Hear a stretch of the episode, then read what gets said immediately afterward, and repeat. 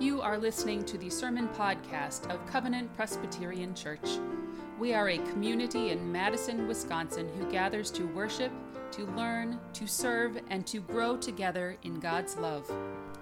Please visit us online at www.covenantmadison.org, where you can find information about Covenant Ministries as well as links to our online worship services and sermon podcasts.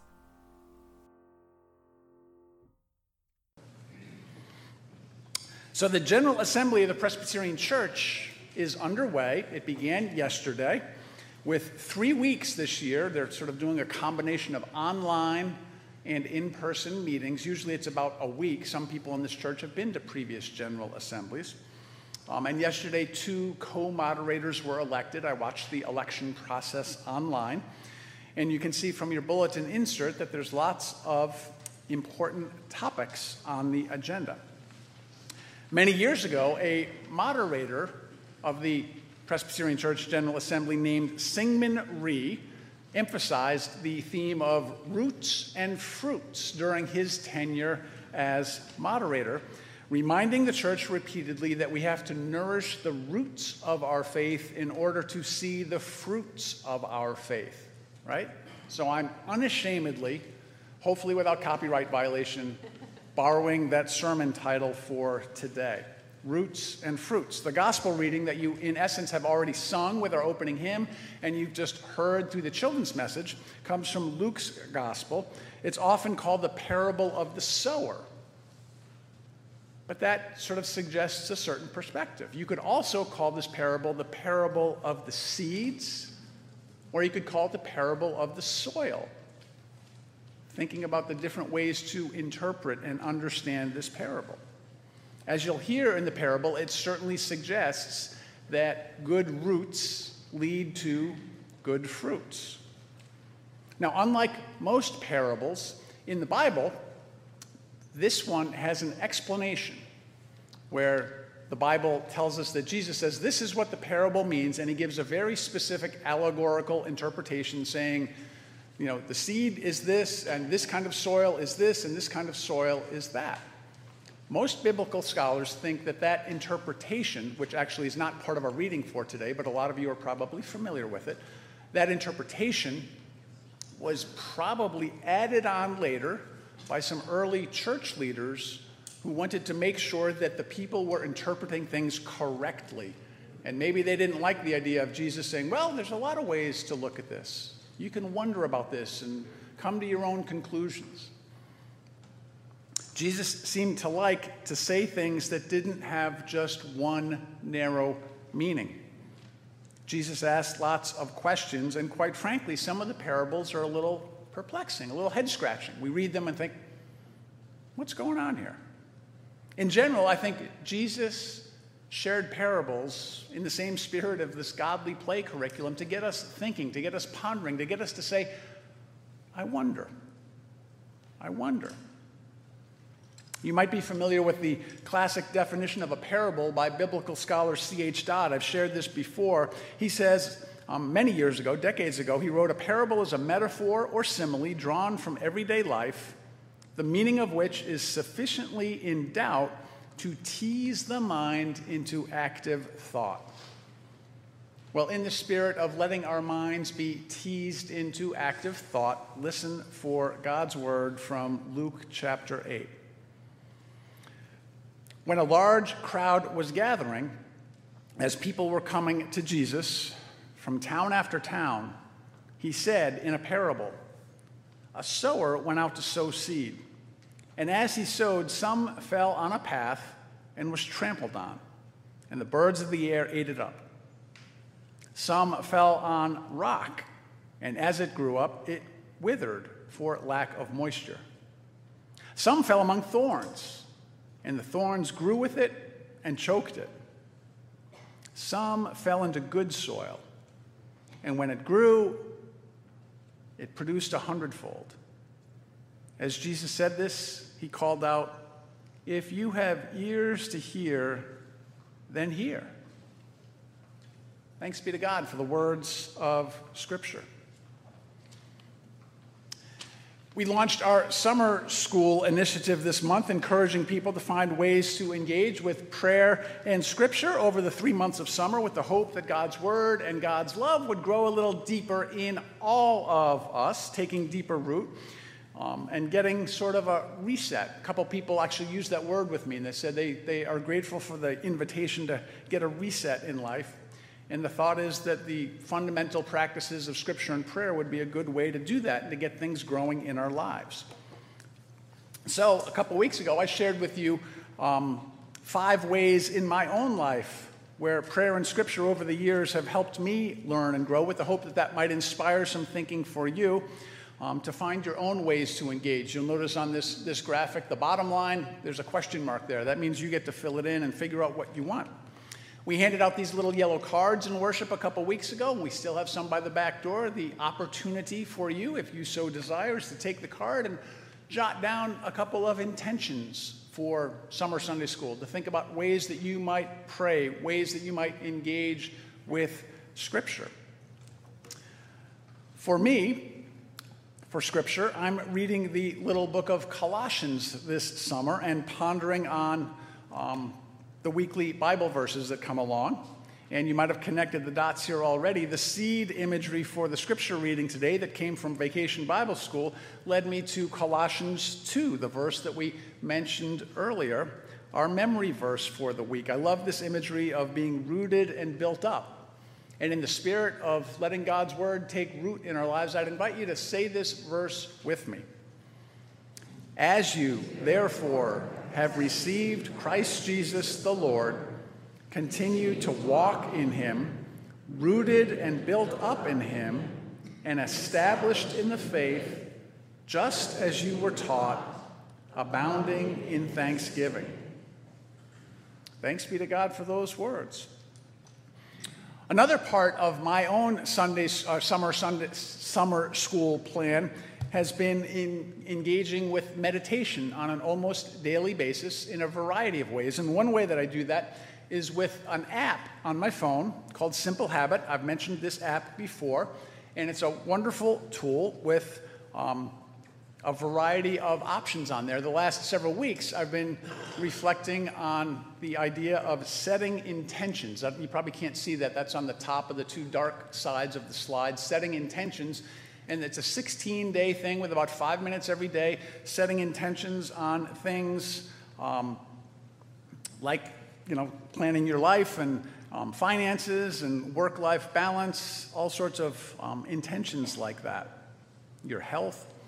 So at the beginning of every session with this app, the facilitator wisely tells me and all other listeners to plant my feet on the floor and to imagine roots growing from my feet into the floor.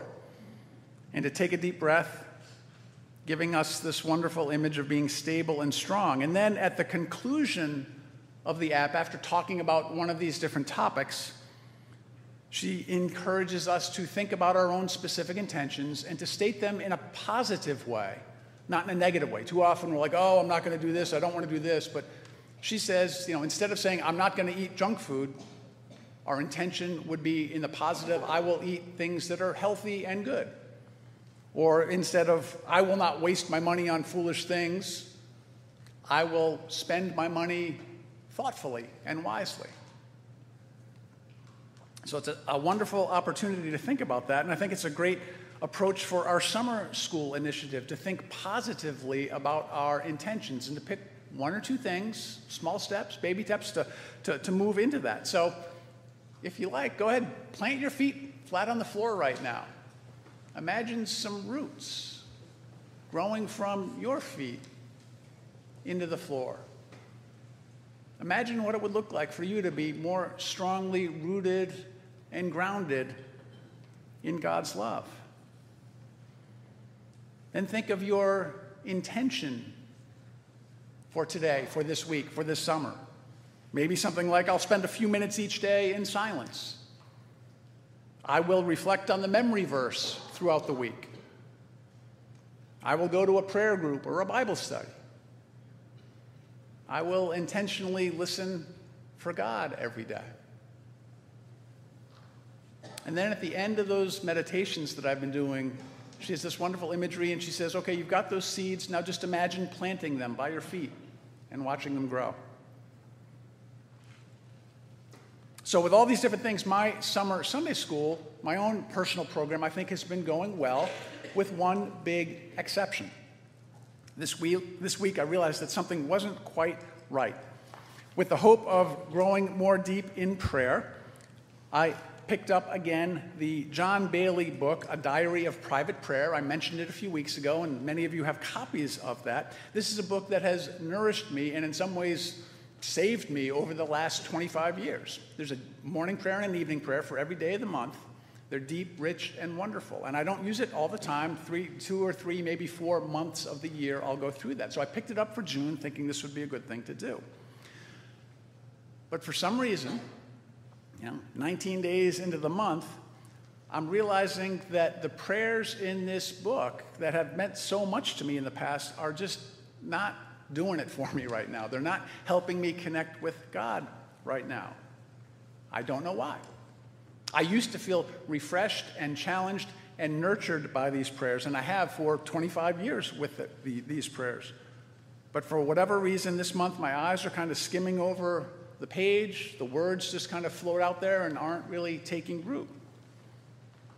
I got thinking about that this week, wondering, wondering why, and the only thing I can come up with is that maybe this is the Wisconsin in me coming out. Maybe I need some crop rotation. Maybe I need to think about my farming. Maybe I've over farmed with that particular prayer resource. Maybe the soil for these prayers needs some time to rest and replenish. According to Merriam Webster Dictionary, crop rotation is the practice of growing different crops in succession on the same land, chiefly to preserve the productive capacity of the soil. Maybe I've over farmed with this prayer resource. That's all I can come up with. Maybe that happens sometimes in our spiritual lives. Maybe it's time for me to toss some seeds in new places. So I, I, circled back to the parable for today the parable of the sower, the seeds, the soil, whatever we want to call it. And the traditional interpretation is that this parable invites us to think of ourselves as the soil and to try to be good, receptive soil for the seed, which we're told in the Bible is God's word. That's what we sang in the opening hymn. And this is a wonderful, beautiful, and helpful interpretation of the parable. The seed is God's word, and we try to make ourselves good soil or put ourselves in a place where we can, we can grow. That's a great way to interpret that parable. But maybe there are other ways of interpreting that parable. Parable. I wonder. I wonder. What if each one of us is the sower and we've been given some seeds and we need to find places where those seeds can grow? So we take these seeds and we throw them out. Maybe these seeds are things for our spiritual life. Maybe they're things for our personal life. Maybe they're things for our work life. Maybe they're things for the choices we make every day. And we toss these seeds out. We recognize sometimes they're not growing over here. Maybe over here, well, they, they used to grow here, but they're not growing here, so maybe I need to find some other soil. Maybe I need to rotate the soil or till up the soil. Maybe I need to find some new seeds. For me, the seeds used to grow with that John Baillie book, but it's not a harvest right now. Maybe six months or a year, I'll come back to that book and it will be wonderful and fruitful and magical like it has been, but not right now. So I'm tossing some seeds in other places fortuitously, by the grace of God, about six weeks ago, I got an email from Upper House, wonderful organization downtown, and there was a prayer group that was starting. I thought that looks interesting, so I signed up for it. The first session was this past Thursday, and it was absolutely wonderful. Thinking about prayer and praying in ways that I don't usually do. It was a real blessing. I'm engaging with God and with prayer and in new ways. I'm still working my way through the John Baillie book with hope. We'll get to the end of the month and see what happens. But for me, it helped me realize that the good news of the gospel is that God wants us to keep growing. And God gives us a lot of opportunities, a lot of seeds, a lot of beautiful days, a lot of good people in our lives, a lot of ways to grow in that love that we try to learn here and live out there. God wants us to have those strong roots so we can have good fruits. Fruits like love, joy, peace, patience, kindness, generosity, goodness, faithfulness, and self control, things that bloom and blossom in our lives and make a difference in the world and make the, the kingdom, the realm that Jesus came to proclaim, more of a reality. Sometimes the old ways that we've been doing for decades, sometimes those ways work just fine, keeping us spiritually healthy and focused. Sometimes we need to explore a new path. So maybe you need to throw some seeds in a new place this summer. See what happens, see what grows. Amen.